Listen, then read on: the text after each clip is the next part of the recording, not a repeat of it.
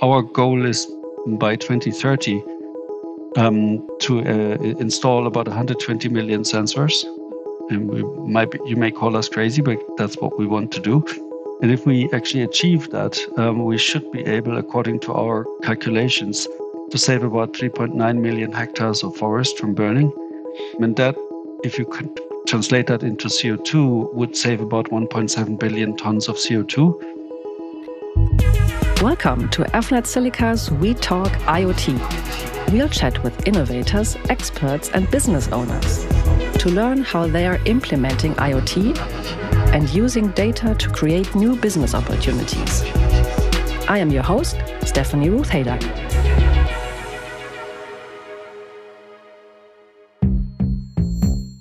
Wildfires across the globe are worsening. They are growing larger, becoming more intense and frequent, and are even creating their own weather, from Australia to North America, from the Arctic to Africa. According to a United Nations report, climate change and land use change are projected to make wildfires even more frequent and intense, with a global increase of extreme fires of up to 50% by the end of the century. For this episode, which will air for Earth Day, we have invited Carsten Brinkschulte, CEO of Dryad, and we will discuss how sensors and artificial intelligence can predict wildfires and protect ecosystems. Welcome, Carsten. I'm really excited to talk to you today. How are you? Hi, I'm fine, Ruth. Thanks for inviting me. Why don't you kick us off by introducing yourself and Dryad? Sure, thanks.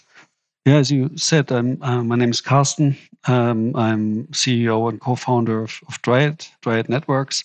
And what we do is we provide a technology for what we call ultra-early detection of wildfires. We have developed sensors that can detect fires and placed in the forest to prevent them as soon as possible.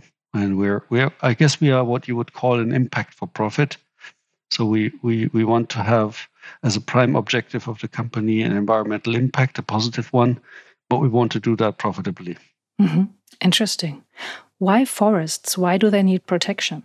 Well, if you look at one of the biggest challenges we're facing on Earth is of course climate change. I guess most people agree to that, and that's driven by CO2 emissions. Now, wildfires are causing up to 20% of global CO2 emissions, and that's for most people surprising number. So it's between 6 and 8 billion tons of CO2 that are being emitted from wildfires each year. At the same time, we're losing a lot of biodiversity, a lot of animals when forests burn, and the biodiversity crisis is just as bad, if not worse, than the climate crisis. So protecting forests from fire would help substantially in the context of climate change by preventing CO2 emissions and protecting the world's largest carbon sink, at the same time protecting biodiversity, where there is about 60 or 70 or 80%, I don't know the exact figure, of biodiversity on land is living in forests. Mm-hmm. And why are our forests burning? In most cases, in fact, in most countries, it's about 80 to 90%.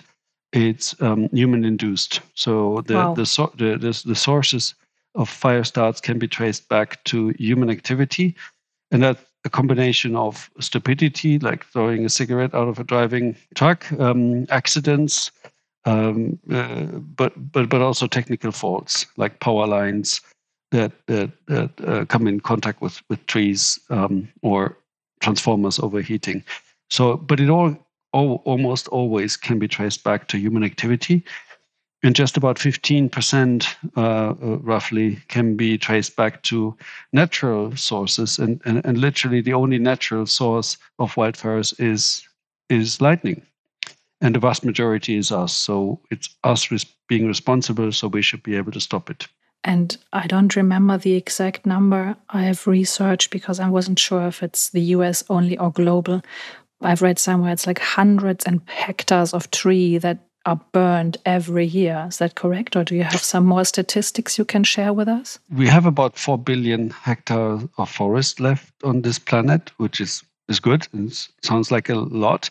Unfortunately, we're losing about 20-25 million hectares of forest each year.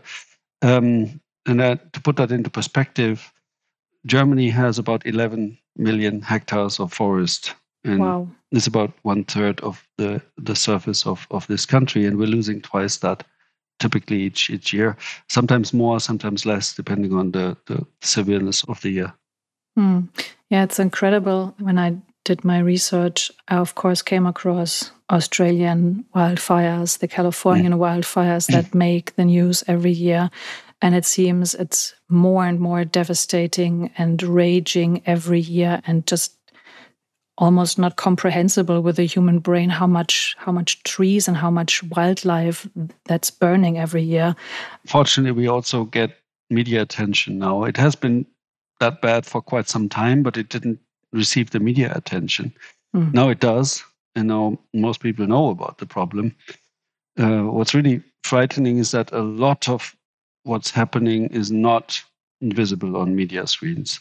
Like, for example, Siberia is burning like crazy each year, and nobody's doing anything to stop those fires. I think it's about 1/3 of the CO2 emissions of wildfires are coming out of Siberia alone.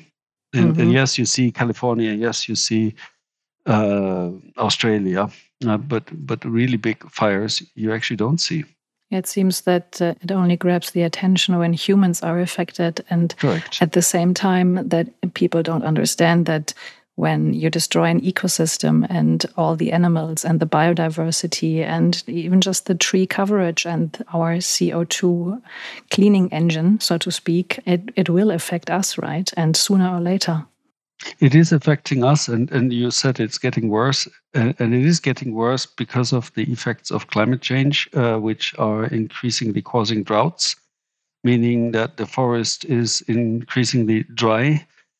During the summer periods in particular, of course, and that makes it more subject to severe wildfires. So the droughts that we're seeing because of climate change are increasing the severeness of wildfires, and that in turn increases the issue with climate change by emitting more CO2 and eliminating the world's largest CO2 sponge, which is still the forest. And I understand that we might have to rename our podcast because IoT, in your sense, doesn't necessarily have to mean Internet of Things, but Internet of Trees. So you have built an Internet of Trees. Can you give us a brief explanation about your technology, how it works? And I think you have described it as digital noses somewhere. We have developed a product at Dryad, which we call SilvaNet. It's basically the network in the forest. And what it does, it consists of two things. One, it is a sensor that can detect wildfires like an electronic nose. It can smell a fire. It's a solar-powered, low-cost gas sensor that is embedded in the forest.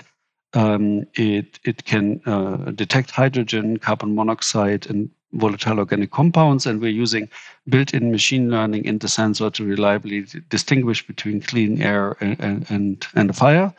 And we've trained this sensor to detect how it smells like if a forest is burning. So then once the sensor has detected a fire, it's of course not good enough to beep because nobody will listen to it. So we have to get the signal out of the forest. And that's the second part of SilvaNet. It is a so-called mesh network infrastructure. Sounds like a mouthful. It basically is a solar-powered IoT network infrastructure that enables the sensors to transmit data in the very remote locations of the forest and get the data out into the internet, and then we can call the fire brigades.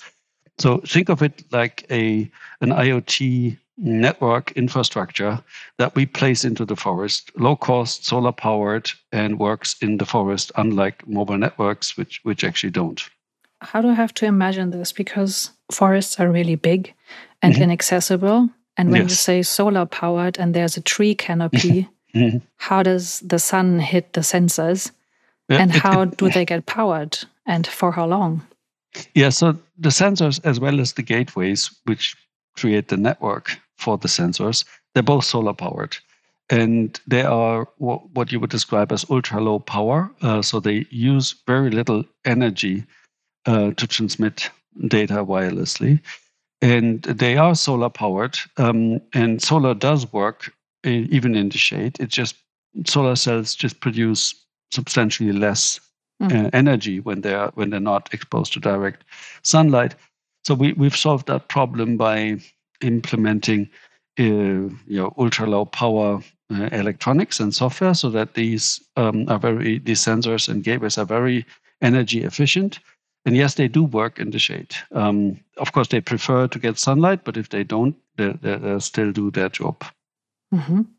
If the sensor detects the fire, is it then not too late? Well, we claim what we call ultra-early detection of wildfires, and we want to be the fastest, faster than cameras, faster than satellites. And we think we can do this because we are embedded in the forest. We're under the tree canopy. We're about 3 meters above the ground. And if there is a smoldering fire, which most fires start at, not even an open flame, there are still gases being emitted. There is smell in the forest. And our sensors can detect it even at that stage, even before there is a big flame raging through the forest or going into the tree crowns. Even before that, we should be able to detect them by the gas signatures that the fires have. And therefore, we should be able to detect fires several hours earlier than optical systems. That's our goal. And with that, we can give the firefighters an extra few hours to extinguish the fire while it's still small. Oh, that'd be terrific. That'd be a bit change to the schedule, I guess, when you can save hours. Can you give an example maybe? When I think about like a very prominent forest is probably the redwood forest in California, I guess, with the famous big trees. It's a huge forest and a huge national park. How many sensors do you need, and how much technology, and how do you distribute it in such a big area? How does this work? We obviously need a lot of sensors, and they need to be installed. The more sensors you can deploy, the closer you get them to each other, the faster the detection time. But of course, also means it increases the cost and the logistics effort to install them.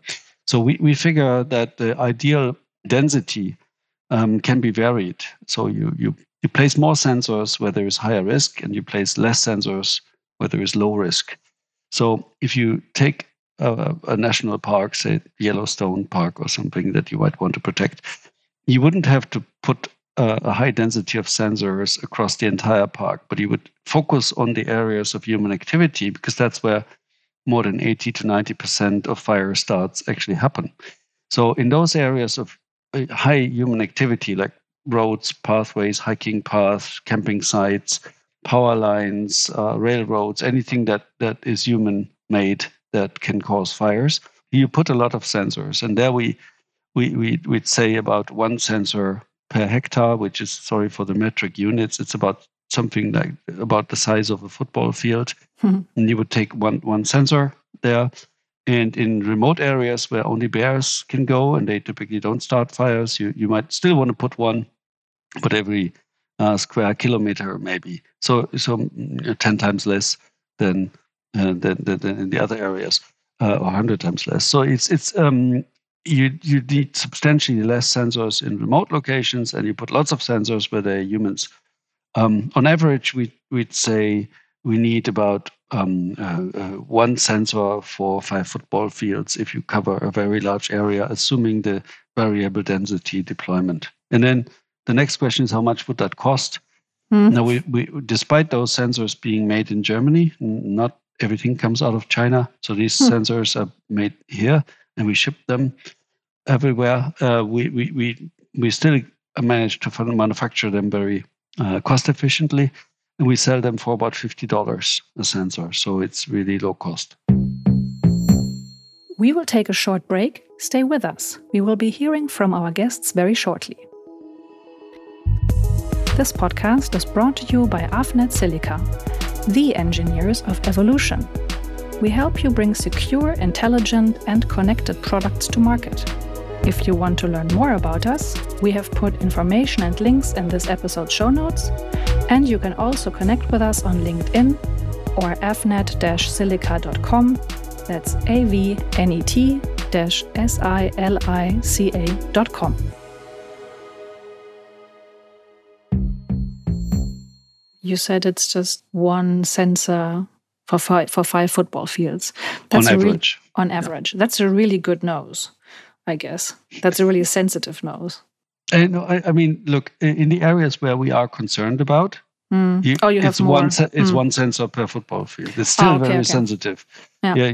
So smelling a fire across a football field is possible. Think of it, you're standing on one side of the football field and somebody's having a charcoal burning on the other side, and the wind is taking that smell in your direction. You should be able to smell it. So is our sensor. And the sensors, you place them on the tree trunk, and how big are they? Sensors are about the size of the palm of your hand, and you install them with a wooden nail. You attach them just out of reach for humans so that they can't simply pluck them and take them as a souvenir at about 3 meters height, we recommend. So I just attach them with a wooden nail to a tree trunk, and that's it. There's no button, no USB plug, nothing. Just put them there and they can stay for 10 years. And no batteries ever have to be replaced because we don't have any. We use supercapacitors for energy storage and solar for charging them. And then you mentioned the mesh network. How do you then transmit the data, and where do you transmit it to? So we've got these mesh gateways. Again, they're solar powered. They're a bit bigger. They're about 50 centimeters in height, and have a big solar panel, of course, embedded. And you place them every 1 to 2 kilometers in the forest to actually enable this IoT network to transmit the data in a multi-hop mesh, hop by hop until it actually reaches the internet at the outskirts of the forest. And then we transmit it into the cloud, where we have a cloud application, a web application. And from that, we can send the coordinates of the sensor that detected the fire to the fire brigade so that they exactly know where to go to extinguish the fire that we detected. Interesting. And that brings me on the topic of collaboration. How do you work together with the local and national governments, NGOs, fire departments, other stakeholders, and coordinate your wildfire management approach? It's actually quite simple. We have a cloud-based platform where we can, in the simplest form, send out push emails with the geo-coordinate of the sensor. That's quite easy. We also integrate with incident management systems that are being implemented by fire departments that can take multiple sources of data, including ours, and then there is a process for how that is being handled depending on the source. So we do either technical integration or we simply send out an email, which is the easiest form, works straight away. We work with about 25 customers right now, all over Southern Europe, Greece, Spain, Portugal, some in Germany as well, but also in the United States. And we've just announced last week a pilot deployment with CalFire in California, where they are deploying 400 sensors to test out our system in a small scale yet, but meaningful size. So we're working with lots of municipalities and in particular fire departments. And that's really cool. CalFire is a promising example. What are your main challenges at the moment trying to implement your technology? Well, I mean, we've worked on this for 3 years, and so we're coming out of development, and now we are in production. We've manufactured and sold about 10,000 sensors in the last 2 months of last year, and now we're manufacturing another 20,000. For the rest of the year, we're aiming the production capacity of about 210,000 units, and then that brings a lot of challenges with it. It's we have a new product; it's an early stage product, but we also want to scale very quickly. So it's a logistical issue. It's a finance issue because it requires lots of money to manufacture so many devices. Quality assurance, sales support, all of the above. We're still a young company and just 38 employees. So we've got a lot of growth ahead of us, and that brings its own challenges. And are there any other use cases or applications your technology can be used for? Yeah, so Silvernet as a name is the network in the forest. And we want to do many applications, and fire detection is a very important one, but it's just the first. We are thinking about and planning for a portfolio of sensors that will help health and growth monitoring forests. Like, think of things like a soil moisture sensor, measuring the water that flows up a tree stem, measuring the growth of trees. Everything that can help to protect and regrow, restore the forests. We would like to help with technology. Low-hanging fruits are things like chainsaw detection to prevent illegal logging. These are additional applications that all can make use, once developed, of the network infrastructure we put in place, of the Silvernet. Now, this would be very interesting. Then you have like an army to protect our forests, an army of sensors. Interesting thought. I remember that. What are your future plans? What is your vision for Dryad? Being a startup, we have grand visions and are very ambitious. So our goal is by 2030 to install about 120 million sensors. And you may call us crazy, but that's what we want to do. And if we actually achieve that, we should be able, according to our calculations, to save about 3.9 million hectares of forest from burning. So about a third of what the forests we have in Germany, we should be able to save, which otherwise would go up in flame. And that, if you could translate that into CO2, would save about 1.7 billion tons of CO2. There is such a huge lever we have by protecting the forest from burning, and hopefully we will be able to achieve that. That's our goal and our mission at Dryad. That would be really terrific. And another motivation might also be the money that you're saving all the governments by trying to put those fires out, isn't it? I think it actually costs the United States $500 billion every year to put out these fires again, something like that.